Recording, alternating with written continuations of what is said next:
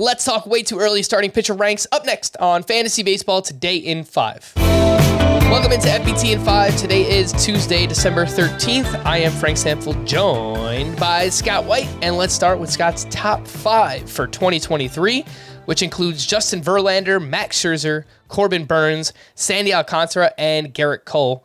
Scott, I think if you talk to people around the industry, Burnes, Alcantara, Cole, they'll be in most people's top five. Verlander and Scherzer, you might have to defend those. Yeah, I'm sorry it has to be this way, but it does appear to be this way. I'll point out, first of all, like Justin Verlander was the top pitcher, at least in, in five by five leagues last year, led the majors in ERA, led the majors in whip. So it shouldn't be that hard of a case to make for Verlander one overall. I think the hesitance with most people is just they old, you know, Verlander 40, Scherzer 38, right, going into next year.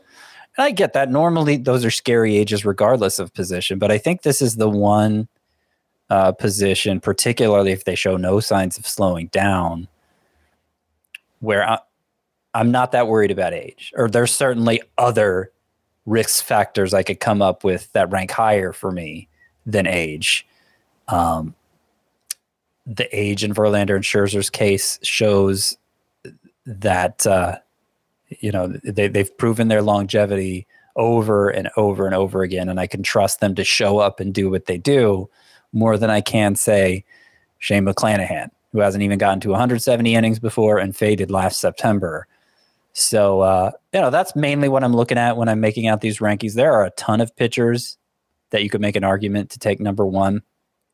I just want the guy I feel best about, even if I'm not, you know, if I'm not splitting hairs and supremely confident. Okay, he will be the absolute best. I feel confident he's going to be among the best at the end. Plus, I'm very likely to take my number one overall pitcher anyway because I'm not taking pitchers that early this year. Scott, are you sure that you're still a Braves fan? Because you've uh, you got two Mets up there, one and two, huh? Yeah. Look at that's, that. That's the way it be. Six through 10 in your starting pitcher ranks, we see Jacob DeGrom, Shane McClanahan, Brandon Woodruff, Zack Wheeler, and Aaron Nola. Jacob DeGrom now with the Texas Rangers. We know on a per inning basis, when he pitches, he is the best pitcher on the planet. He just has not pitched very much over the past three years or so. Uh, yep. Shane McClanahan, I don't want to s- say it's a similar situation because he did deal with one injury last year with the shoulder, kind of connected to his neck as well. On a per inning basis, I mean, he was, you know, one of, if not the best pitcher in baseball last year as well. So pretty interesting with those two. High risk, but huge reward with potentially Jacob DeGrom or Shane McClanahan. Yeah. And so that's why I rank them similarly, right? I, I mean, I obviously feel confident, more confident in how good Jacob DeGrom is going to be, but I have very little confidence in how much he's going to show up. McClanahan, I have a little more confidence in how much he's going to show up, but less confidence in how good he's going to be. I, I think the underlying uh, numbers for McClanahan, just like the raw skill indicators, are very high. And if you could guarantee me full health, 200 innings for Shane McClanahan, he'd be my number one starting pitcher in fantasy. But there are a lot of question marks there. When I look at the risk factors for him versus some in the previous group, I see more red flags for McClanahan, and so that that causes me to drop him to seventh overall.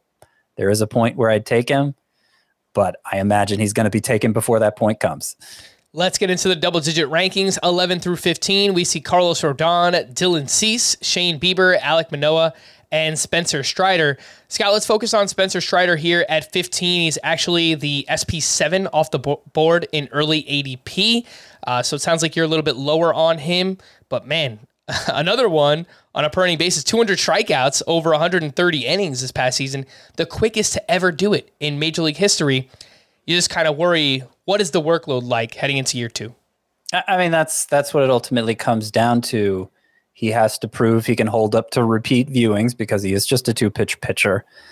And he has to prove he can hold up over the course of a season. Uh, um, and, and, you know, obviously he wasn't in the rotation from the start of last season, so he didn't pile up the innings. But even the, the innings he did accumulate, it was a first for him. So he has to prove he could do it again. It's just, he's just, uh, he has to show that he can do things workload to be a true ace. Spencer Strider has to show he can do things workload wise that I'm not willing to presume for any pitcher in the year 2023.